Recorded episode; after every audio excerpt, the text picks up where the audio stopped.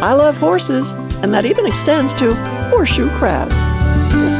Hi, I'm Johnny Erickson Tada, where I love talking about the many ways God has blessed me, whether in my wheelchair or long ago days when I was on my feet. Yeah, back then, I loved anything to do with horses. And perhaps that's why, as a child, I was so fascinated with horseshoe crabs.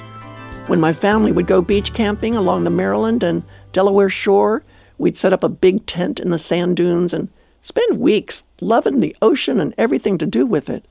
I recall big thunderstorms on the ocean when the rain would pelt our tent, the wind would blow, the sand, the ocean waves would roar, and when the storm would pass the next morning, my sisters and I couldn't wait to run over the barrier dune to see what the waves had tossed up on the beach the night before.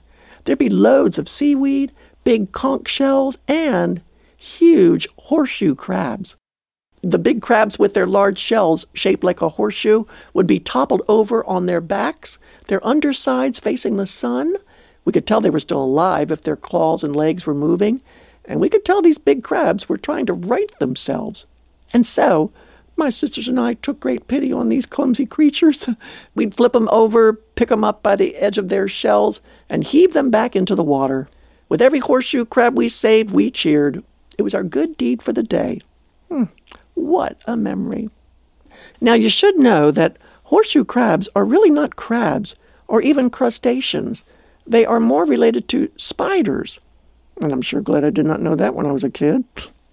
Horseshoe crabs have been around long before dinosaurs, and if you've never seen one, I've posted a photo on my radio page. Just go to johnny radio dot org and be amazed at these strange creatures.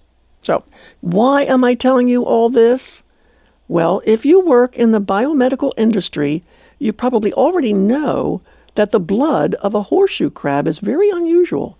Their blood is blue, and it is immensely valuable for its ability to signal the presence of a deadly toxin on or in anything that might go into your body. From an I V drug to a knee replacement, their blood is so widely used that nearly half a million are rounded up from the Delaware Bay each year to be milked, as it were, for their blood, and then they're returned to the sea. The blood of horseshoe crabs is especially valuable right now as it's being used to help develop a vaccine for the coronavirus. Who would have thought? I mean, really, who? Well, we know who, don't we? John chapter one, verse three says, "Through God all things were made. Without him nothing was made that has been made." It means that before time immemorial, God created horseshoe crabs, and he designed them knowing that one day mankind would benefit from their amazing capacity to heal and help. Psalm ninety-five says that, quote, "The sea is his and he made it. He also made everything in it to his glory." Friend, there are countless reasons for which we can praise God, and the horseshoe crab is just one. So join me in praying that God is going to use this amazing creature to help develop a good vaccine for covid nineteen. And again, if you'd like to see a photo of this strange sea creature, then head over to johnny radio dot org and take a look. May it inspire you to thank God that he made all things for his glory and for your good. Visit my radio page today at johnny and friends dot org, and while you're there, be sure to share a prayer request. If you are feeling down and wanting to find the way up, we want to pray for you. When you have a chance today, drop by johnny and friends dot org.